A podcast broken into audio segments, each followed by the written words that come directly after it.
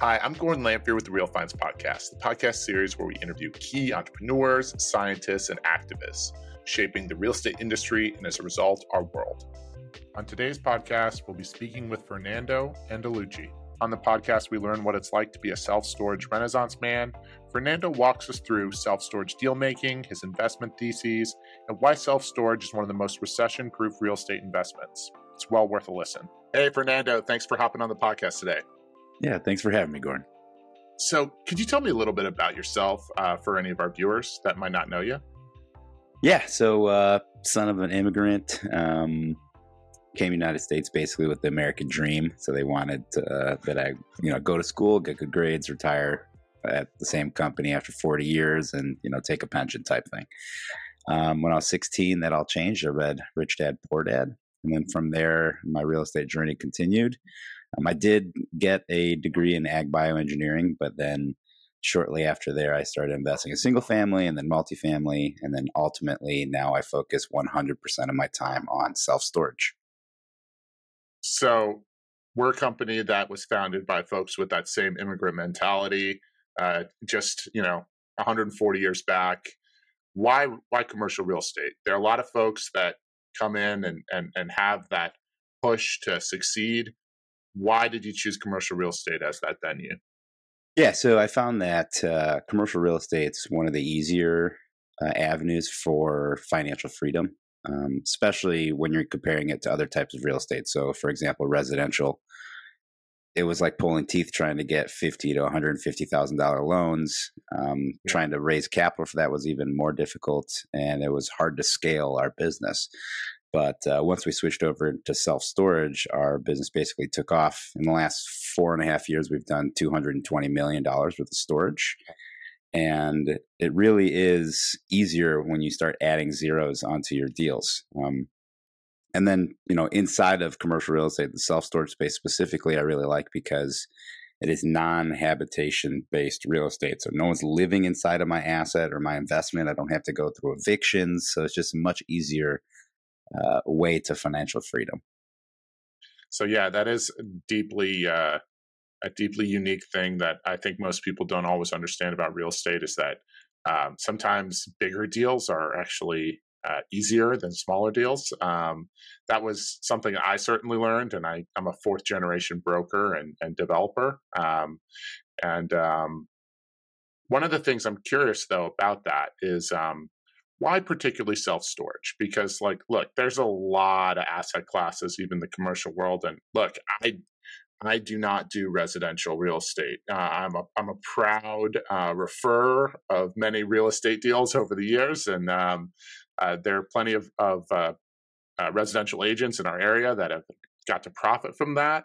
But why why self storage in particular? Because that seems like an asset class that a lot of folks aren't particularly familiar with. Yeah, so there's there's a few reasons. So I'm an engineer by training, so numbers based guy. So what I did was I looked over the last maybe 40, 45 years and compared self-storage to different real estate assets. And what I found is, you know, over there was this study done by the National Association of Real Estate Investment Trusts, and it was a study period over roughly, you know, 30, 35 years. And during that time, you know, the average annual return of the S&P 500 was seven and a half, eight percent. Multifamily and residential did a little bit better at about 13% return. But self storage came in at a whopping 17.5% average annual return. So that, you know, that four, four and a half percent may not seem like a lot, but you know, compounding interest is one of the, the miracles of the world. So if you had $100,000 to invest at the beginning of the study period, the S&P would have turned around about half a million apartments and you know residential would turn around about 1.7 1.8 million. But in storage you would have gotten about 4.1 million dollars back. So over twice your return that would come back just because of that extra you know 4% compounding. So then people say okay well if it's a high return that must mean it has you know a high risk piece to it as well. And what we found is actually the opposite based on the data. So uh, self storage provides a very asymmetric risk return profile. So if you look at the last two, you know, tough recessions that are on recent memory, you have, you know, the the 0709 financial crisis where the S&P 500 dropped like 22%. I knew a lot of investors that they completely lost their shirts on residential and multifamily properties. Um, from that same study, National Association of Real Estate Investment Trusts, they found that self storage dropped only about 3.5 to 3.8% in value during that time. Now, we can fast forward to something a little bit more um, uh, recent, which would be the, the pandemic. So, according to Trepp, which is a commercial mortgage backed securities research firm, of the 1,700 CMBS loans that were made to self storage investors in the first three quarters after the pandemic went into full shutdown mode, there was only three that were over 30 days delinquent. So that's a 0.17% delinquency rate. Um, during that same period of time, multifamily was defaulting at a rate of 1,800%, or 18 times the default rate of self storage. So as you can see, you know, it does fairly well, and they call it a recession resilient asset. Um, and the, the data over the last five or six cycles have has proven that. So those are kind of the numbers reasons. But then the headache reasons of why I got into self storage was because, you know, being a Midwesterner, living in Chicago, I start first started buying residential properties in you know more challenging neighborhoods, C and D neighborhoods, just because I was chasing yield and the eviction process that I had to go through on some of these properties were just so oh, ridiculous. I imagine. Yeah. I mean, doing everything right, and it still take me eight months to get out a tenant that hasn't paid once since we bought the building, and then when they leave, they cost like twenty five thousand dollars in damages from you know pouring quickset concrete down the plumbing. There's none of that in storage. Um, in storage, instead of it being tenant landlord law, it is property law or lien law. So the second you put your possessions inside of one of my facilities, you're de facto giving me a lien against your possessions. And if you don't pay, I overlock your unit first. And if you still don't pay within 30 to 45 days after being overlocked, uh, then we auction off your possessions. And usually we'll have a tenant right in line ready to enter the unit as soon as the current unit is cleaned out. It's all made out of steel and concrete, so there's not really any damage you can do. Uh, everything is access controlled. So if you haven't even paid your rent, if you're late on your rent payments, you're not even allowed to get into the self storage facility to do any damage, right? So um, much more safety as far as you know the, the rights that are afforded to us as owners and developers of these properties, as well as the risk return profile. Look, um, I think that's something as as uh, an investor who uh, who's had even in the commercial space, we're talking, you know, uh, small industrial office has seen absolute horror stories over the years. I'm curious, um, particularly though, I understand some of the legal concepts. I'm a JD, but the thing that really makes me curious about the asset class is why haven't large venture funds really come into the asset class and dominated if you get the same rate of return? I know for us, uh, we're starting to see pretty large funds come into like Class B and C industrial, uh, less so than many of the other asset classes because of the level of friction, and we can talk about that. But what what makes um, self storage so unique in terms of um, you know that rate of return? And and, and you know maybe that's a, a too difficult question, but I'm just very very curious.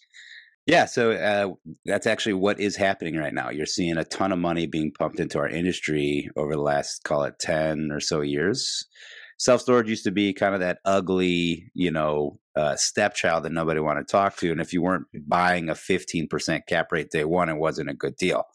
But then all of a sudden, all these real estate investment trusts, these private equity companies, hedge funds started to see the risk return profile and started aggressively pursuing this space.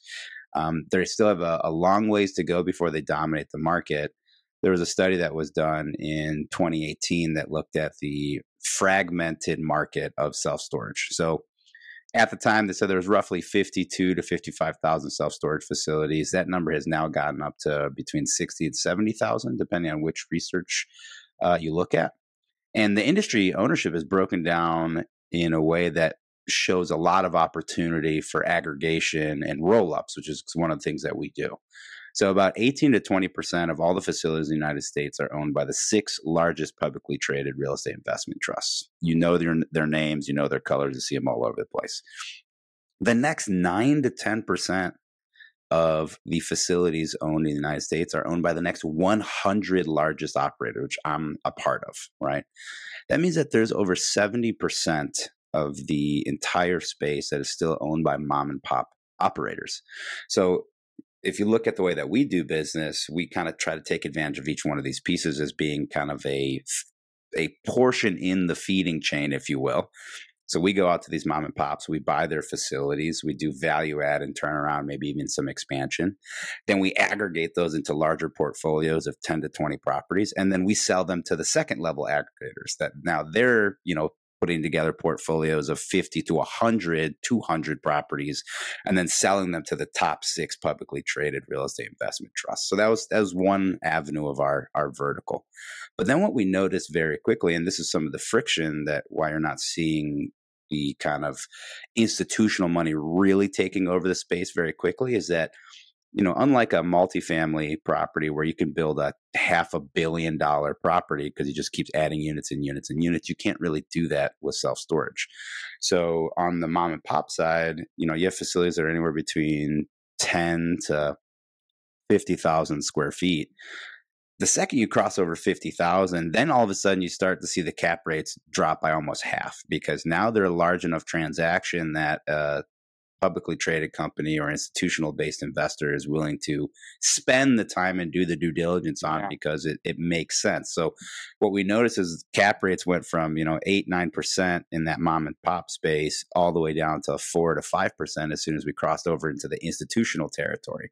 So I said, well, we can't, you know, the goal is to have an eight million square foot between eight million and nine million square foot portfolio. So I said, we can't get to that number buying these 20,000 square foot facilities, but we can't afford to buy the ones that are larger. So we're going to have to build them. And so that's when we opened up our development arm where we build these class A REIT grade institutional self storage facilities that are between 80 and 120,000 net rentable square feet. And then those can also be aggregated into larger portfolios and sold up into some of the top 20 operators will be interested in buying those types of things. So that was kind of the second you know vertical of our business. Um, and then when COVID hit, there was a lot of issues with uh, supply chain. You know, if you could even get the product, you know, uh, what was the price going to be? So we saw things like steel go up almost five hundred percent, and then oh, yeah. we saw crazy that, time. It was nuts, and if you could even get the steel, steel, then you had these wait times that were almost ridiculous. I mean, eight to eighteen months, depending on what type of materials you're trying to get. So that's when we created our third vertical, which was going after these big box retail stores that had gone dormant um, and actually converting those using an adaptive reuse conversion into class A stores. So those are the three main verticals that we have. And you, the only area that you're really seeing kind of the institutional private equity hedge fund guys coming in is they're playing at the very top end of that market where, you know, if if the property is less than 20 million dollars, they're really not interested in it you know yeah um, that's something we've seen very similar um, in the uh, kind of the class b and c industrial world um, that's some somewhere where we've made um, a lot of money over the years um, in terms of going and, and taking a look at uh, some of the, the, of the developments you've done and, and i'm definitely going to follow up on the adaptive reuse mm-hmm. uh, cases but um, and I and I know you know we we always on the podcast want to tiptoe around anything that's proprietary, but sure. what what do you see in terms of um, an ideal deal that you're looking at when you're looking at either doing a development or you're looking at a redevelopment? Are there certain metrics that particularly stand out to uh, you as a great self storage investment? Yeah. So, you know, number one will be demographics drive everything. This is real estate. So, location, location, location. Doesn't matter what type of asset class you're in in real estate, the location is the number one. So, you know, right now we're doing, I think, uh, just looking at my pipeline last week at our uh, all hands on deck call, we had about 140 million in the pipeline of just developments and people are saying, "Well, Fernando, you're crazy to do developments." When I see all these articles of, you know, imminent recession coming in, but you got to remember, self storage is a recession resilient asset, and it operates really well, especially in locations that are benefiting from recession. So, for example, the Southeast, we have seven projects right now between the Tampa and Orlando corridor where people are moving there in droves home builders can't even put up homes fast enough. So all the same things that would make sense for a multifamily or even a retail location is what we look for for self storage. High traffic counts and visibility. I want to be um, next to a dense residential, right? Where my customers coming from. And then I want to be in an area that has an increasing and diverse population and job growth market. So um, the interesting thing about self storage is that it's a hyper localized business. Typically, you're getting anywhere between 65 to 90% of your customer base is coming from a three to five mile radius or roughly a five to 15 minute drive time from your facility. So, when you're looking at markets, you have to look at super drilled down local markets. You can't say, hey, Chicago's great or Tampa's great. You can't even say, you know, the west side of Chicago is great or the east side of Tampa is great. You really have to drill down and look at what is the um, what is the supply and demand in that area and can they absorb new units as they're coming in. So that's what I'm usually looking at for when I'm building a facility or uh, doing an adaptive reuse conversion of a big box retail store. You know, I'm going to be going doing some uh, sh- secret shopping of the competitors, making sure that they're all at stabilization or better. You know, in our industry, 90% occupancy is considered uh, good stabilization. If you're above that, that means that you're not pushing rents high enough. If you're below that, uh, either your rents are too high or you have oversupplied that market. Yeah. So, um, in terms of that, when you're looking for adaptive reuse, I'm curious what you're looking for. So we get calls on every once in a while we'll have large industrial properties come available and we get calls people asking and I'd say, you know, self-storage is probably one of the higher uh, at least uh, you know, in terms of volume that we did get calls uh, based on that. Uh, what what's a good uh, uh, building or property that's conducive towards effective adaptive reuse?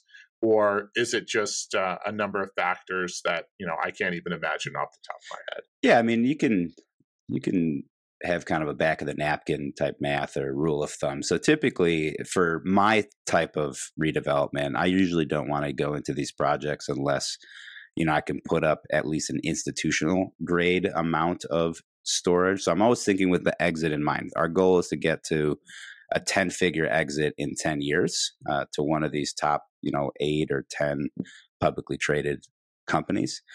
So I'm not going to look at any facilities that I can't at least get 65,000 net rentable square feet. Um, and our typical efficiency based on, you know, locations of pillars and the uh, layout of the the box or the envelope is you know anywhere between 73 to 78 percent. So if i need to to get 65000 net rentable you know i'm looking at big box stores that are at least 85000 gross square feet if not better um, I'm looking for things that have really good bones. So, you know, Sears buildings are a perfect example of that. Walmarts are a really good example of that. Old grocery stores as well.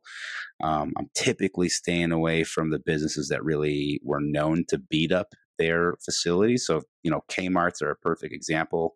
And every time we walked to Kmart, everything was completely shot. The roof was bad, all the MEP was bad. It really just didn't make sense for us. Um, and then on the demographic side, again, these the nice part is these buildings were already located in areas that work for self storage, right? They're typically around dense residential that has high median incomes that are on major thoroughfares. They have high traffic counts and visibility because they're retail. They need these things, and all of that does well for self storage as well. Um, other than that, depending on the pricing, uh, I will also look at clear heights. So, you know, typically we're buying these buildings at anywhere between eight to 20 bucks a foot, but there are other sellers out there that are trying to get almost double that for these vacant boxes. And I'm willing to do that if I can get a mezzanine level placed in. So, like I was saying before, I need a building that's got, call it 85 to 90,000 gross square feet But let's say it's it doesn't have that. Maybe it's only 50,000 gross square feet. However, the clear heights are 24 feet to the rafters. That allows me to come in with a mezzanine level and literally build a second floor inside of that single story building, which allows me to double my footprint and make the metrics work both from a financial standpoint, but also from a size when it comes to exiting this class A asset to an institutional player. So you've mentioned exit over and over again. Um, and I think we want to come back to that. But before we get to that point, how do you end up leasing these spaces up? You, is it you know predominantly uh, web advertising? Is it boots on the ground? How do you go through and do it? Because uh, look, there's a lot of ways that we do it on the commercial side, reaching B two B. How are you reaching business to consumer?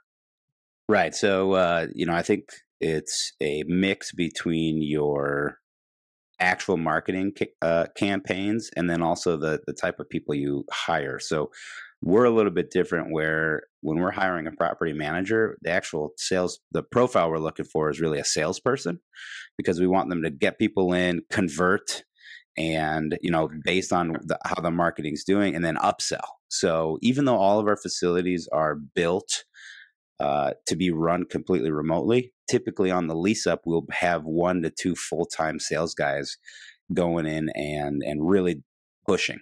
So not only are, are they doing sales, you know, grassroots marketing, going out and creating partnerships with apartment buildings, pizza companies, uh, you know, assisted living facilities, and saying, hey, you know, you send people our way, we'll cut you an Amazon gift card or you know some type of bonus for that. But then they're also they, they have to convert on the the paid marketing that we're doing, which is going to be your SEO, uh, your PPC, uh, going on aggregator websites like uh, Sparefoot. Um, but the biggest thing, again, it, even though we're in an information age, the majority of your customers when you ask them why they chose your facility is because they've they saw it either on their way home or on their way to work. So that's why visibility is so important. So one of the things i know you're you're talking about the industrial side of the world you know for us we've been brought a lot of industrial properties to convert but the problem is they're hidden back in these industrial parks that no consumer would ever be driving past only people that work in the industrial park. So we always will pass on those types of deals. Um, so with us you know we're, we're putting in a pretty hefty marketing budget on a monthly spend basis in the lease up period but once we get to you know call it 90% occupancy we can really lay our we can kind of take our foot off of the gas pedal on the marketing costs, and the rest of it is really kind of organic, uh, organic marketing that comes in. Hey, that makes a lot of sense. In the you know, uh, it's uh, it's a crazy world where I think we do digital marketing probably better than anybody else in our area. And I still say probably 35 to 40% of our business comes in from signage alone. So right. uh, that, that does not surprise me. Um, in terms of moving forward, and I wanted to follow up on on the exit. So, what does an exit look like? I know I know you're you're syndicating deals and you're putting deals together and you're leasing them up and and things look great on paper. But what is an exit look like compared to you know somebody who might just be a uh, you know a lease and hold kind of investor? Yeah, so I you know, I've run the numbers on the lease and hold. The problem with that is because we're forcing so much equity into these deals, um, that model doesn't really make sense from the kind of the long view. Uh, so yes, I'm always going to have properties that I will hold kind of my retirement portfolio that I, you know, it's pick them off as I go where I don't need to bring in any debt. I don't need to bring any investors. I'll just hold those cash as retirement money. But the majority of the deals I do, I bring in accredited investors, family offices to get those done. And they want to return on their capital as fast as possible. They want that velocity of money. So typically what we do is you have two styles of investors. You have the investors that are willing to take, you know, risks, go into more opportunistic style investments um, and then you have another type of investor that are more just kind of coupon clippers. They want to invest, then they just want to get their, you know, 5% cash on cash return, you know, every year, 6%, what have you. So what we do is we will typically use for any type of adaptive reuse, ground development, or heavy value add, we'll go with those more opportunistic style investors that want a higher yield to take on that risk. And then the second we have that um, that facility stabilized and it's it's reached peak value, then we'll actually move it into a separate fund that is just income based. It can be a DST structure, it can be just a pure income play, because the goal is to get to that critical mass that we can exit and get a a really good cap rate compression based off of the size of the portfolio. So we're getting a premium on size. Uh, you can't keep selling your assets, right? I mean, this just came out in the news. We're here in May. This happened in April, but uh, Public Storage, the number one uh, publicly traded REIT, made an offer to buy Life Storage, and the offer was too low. And then Extra Space, which was also so Life Storage, Extra Space, and Public are all in the top six.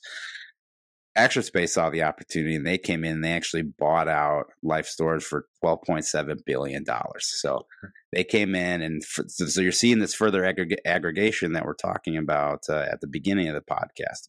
So to get that type of multiple, you need to have a, a good critical mass, and I think at about eighty to ninety Class A, pretty homogenous facilities, I'd be able to exit to one of those top six players at a at a pretty good multiple above what the actual facilities are worth themselves because of that premium that's given to um, a larger portfolio size. So, look, uh, we've discussed exits and, and we've discussed what kind of what's happening right now. I think the biggest thing that's happening right now that everyone's talking about in the real estate space is the high interest rate environment.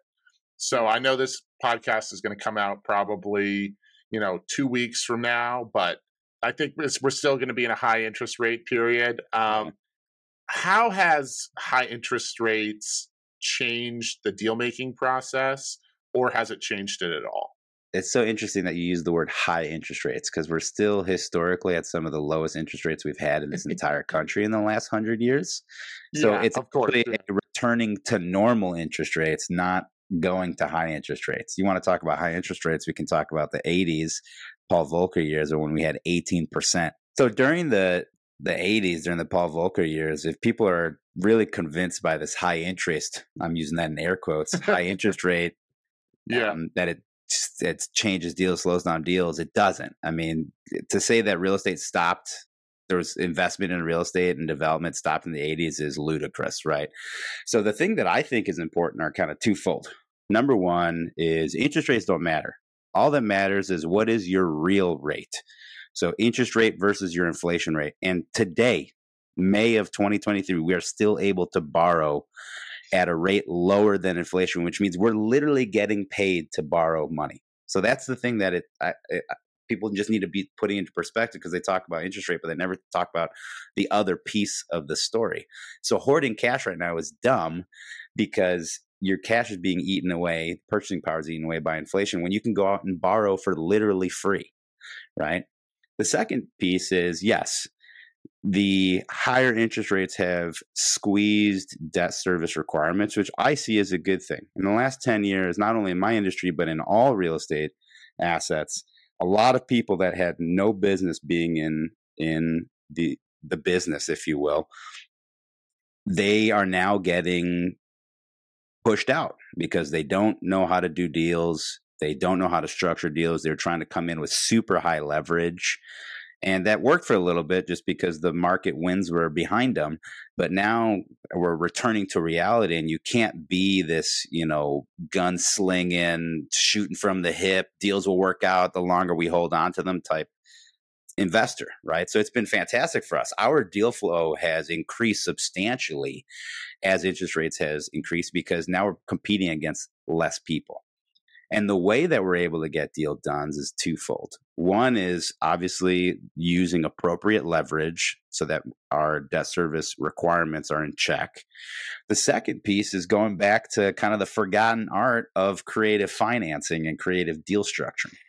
You know, seller financing and assumptions of mortgage, that was such a common thing in the 80s and early 90s and it seems like people forgot how to do them just because you can go to the bank and get a sub 3% mortgage, right? Uh, so we have a lot of deals now that we're structuring very creatively with sellers where uh, they're carrying the paper for us at rates that are half of what we get from banks. You know, sellers still want their pricing. And the unfortunate part when you're in a high velocity market where interest rates are changing so fast is that typically buyers are 12 months in the future and sellers are 12 months in the past.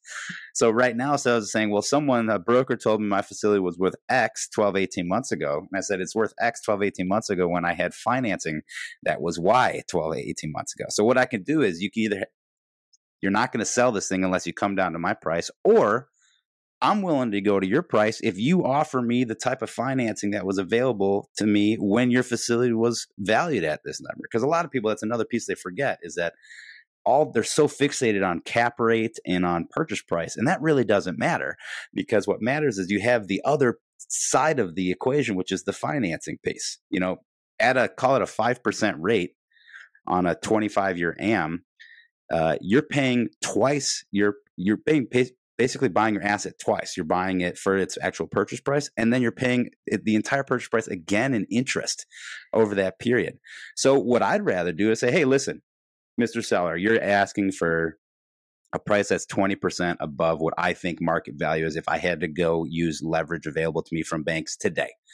But I'm willing to pay you your price if you give me a 4% interest rate, 10 years interest only, uh, no principal payments whatsoever, and a balloon of 10 years. Does that work for you? And if they say yes, then I'm willing to pay a substantial amount just because I know how to use a financial calculator and amortization tables, right? so we have very creative ways to do this. We've done step up rates where, you know, we try to really destroy the principal on the front end by saying, "Hey, it's going to be a we're going to have a 15 year term and every 4 years the interest rate's going to go up by 3% but I'm going to start at 0% interest. So in the first eight years, I'm already almost having my principal owed on this deal because I know how amortization works, right? Another thing that we've done for, call it more um, substantial value at any time that we have to get a major construction loan, you know, no construction lender is willing to be in the second position. And most construction lenders won't even allow a second position behind them. So how do you get around that with creative deal structuring with a seller.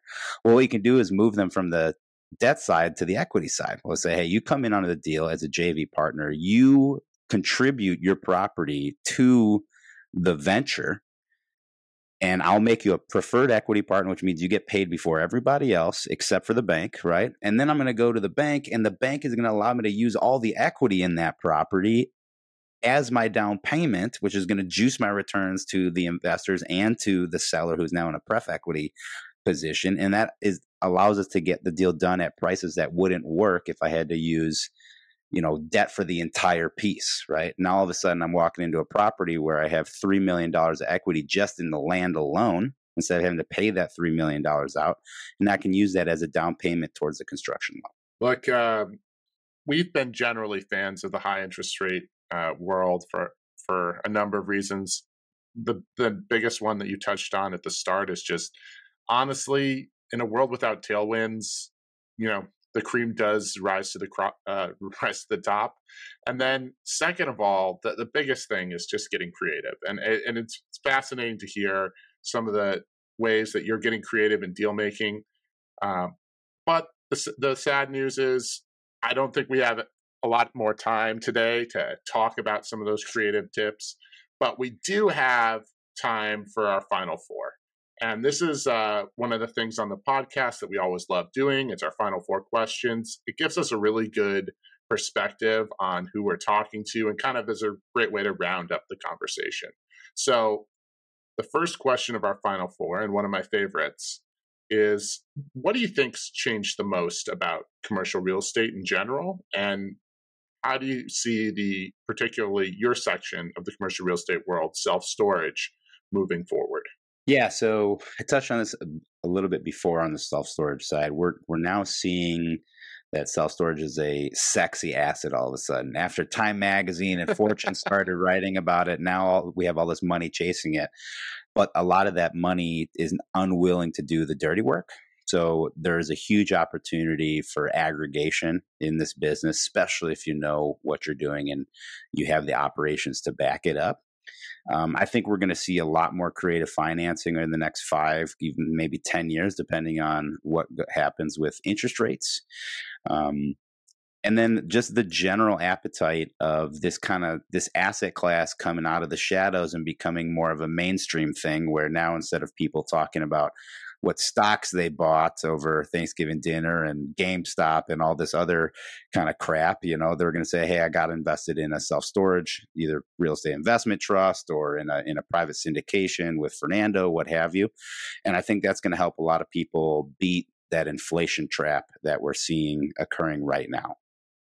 Look, uh, I think there's always money to be made if you're willing to roll up your sleeves and get a little bit dirty. Um, I know that's always been our advantage. Moving is trying to go on smaller, dirtier assets. Um, but smaller, and dirtier assets are great. But I think one of the most unique things about trying to find those smaller, dirty assets is trying to travel back and, and figure out how how to get to those assets. So when right. we're talking about traveling back in time, um, let's travel back to the start of your career. So when you were starting off, you're leaving high school. What's the career advice that you would have given a young Fernando? Uh, if it, if you could have just had you know a short one minute to uh, give your two cents. Yeah, I would have uh, told told a younger Fernando to start bigger. Um, there's only so much time that we have in this life to invest and to make money, and to start with these, you know, twenty five to fifty thousand dollar houses, it was almost a waste of my time.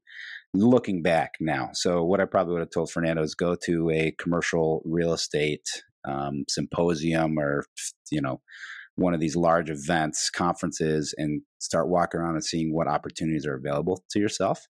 And then realize that you don't have to do everything on your own. So, real estate is a team sport. And even if you get into a huge deal but only have two or five percent ownership of that deal. That's how you learn while making money. Uh, so you don't have to keep hundred percent. You know, I'd, I'd rather have one percent of a watermelon than a hundred percent of a grape.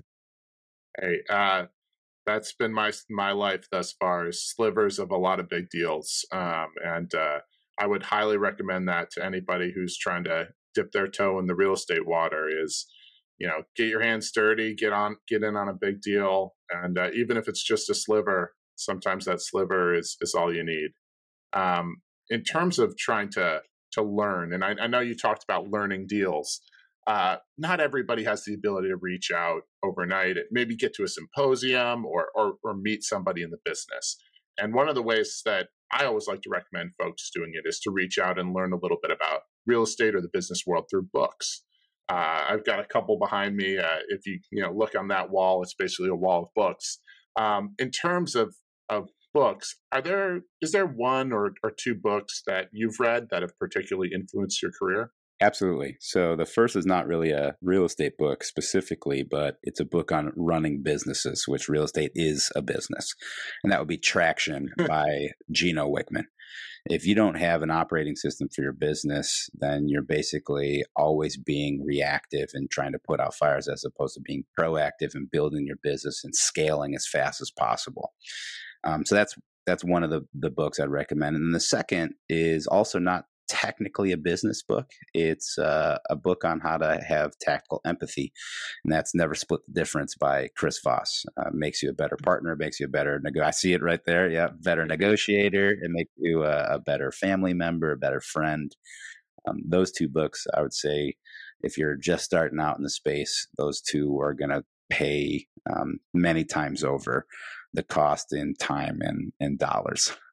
Well, I have to read the first one, uh, but uh, Chris Voss is an excellent choice as well. Um, in terms of uh, the most important question we're going to ask you on the podcast, uh, that that comes right now, and the whole reason why we created the Real Finds podcast is to find out and and identify key voices that are influencing the real estate world and influencing the whole world that we live in. Uh, because real estate is fundamentally the way in which we interact with um, the world. And so, understanding that, is there a person that we should reach out to that's influenced your career or that you think is influencing the world right now? Yeah, uh, I would probably. I have a good buddy. Um, he is based out of Phoenix. He does self storage as well, but he has a kind of a different approach. He has more of like a Warren Buffett style approach using a holdings company um, that uh, they're completely vertically integrated. So they'll actually they've bought the construction equipment company, they've bought the uh, the construction management company and the GC. They've bought the metal doors and dividers supplier as well, and that's been able to uh, help them grow super fast. So it's a buddy of mine. His name is Andrew Abernathy. Um, the way he models his investments is very interesting. So instead of it being a traditional syndication where you have distributions and you have, you know, cash flow and stuff like that, there's none of that in his structure. It's truly a it's like buying shares of Berkshire Hathaway, right? So the value comes from the underlying assets and companies that you own, and every time there's an event where stocks are being sold, you can you have the option to sell out or not. May not be the best um, style of investment for some people out there, but for those that don't need the distributions to live on and are just looking to, you know, maybe they have a retirement account or something like that that is trying to put away value. Really interesting model that he created over at Abernathy Holdings. Uh, well, we have to reach out to Mr. Abernathy and uh, and see if we can learn a little bit about what he's doing down there in the Southwest. Um, so the second most important question uh, we're going to ask you right now is how do you reach out to uh, Fernando and learn a little bit more. If somebody's in our audience or someone wants to invest, what's the best way to get in contact with you? Yeah, so I can give you all the typical boilerplate answers like go to our website ssse.com you can follow us on social media you know self storage syndicated equities or triple se you can follow me on social media which is the storage stud but what i find is that doesn't really help people reach out to me. So what i usually do which is a little bit unorthodox is i'll give you guys my cell phone number. This is my real cell phone number. If you text me or call me i'll, I'll answer pretty quickly. It's area code 630 408 8090. And the interesting thing is, I have gone on over 100 podcasts. I've given away my cell phone number on everyone, and I still barely get one or two people reaching out every couple weeks. So it's, you know, be an action taker, reach out. If you want to learn more about uh, our business or self storage in general, I'm, I'm here at your disposal. Fernando, thank you so much for hopping on the podcast today, and we have to have you on in the future. Yeah, thanks for having me, Gary. Thanks again to Fernando. We appreciate his insights. And if you enjoyed the podcast, please give us a like, a five star rating, or review. Your comments, interactions, and subscriptions truly matter and help us continue to provide quality guests. You can follow us on YouTube, Spotify, or wherever you get your podcasts. I'm Gordon Lamphere with the Real Finds Podcast. Thank you for listening.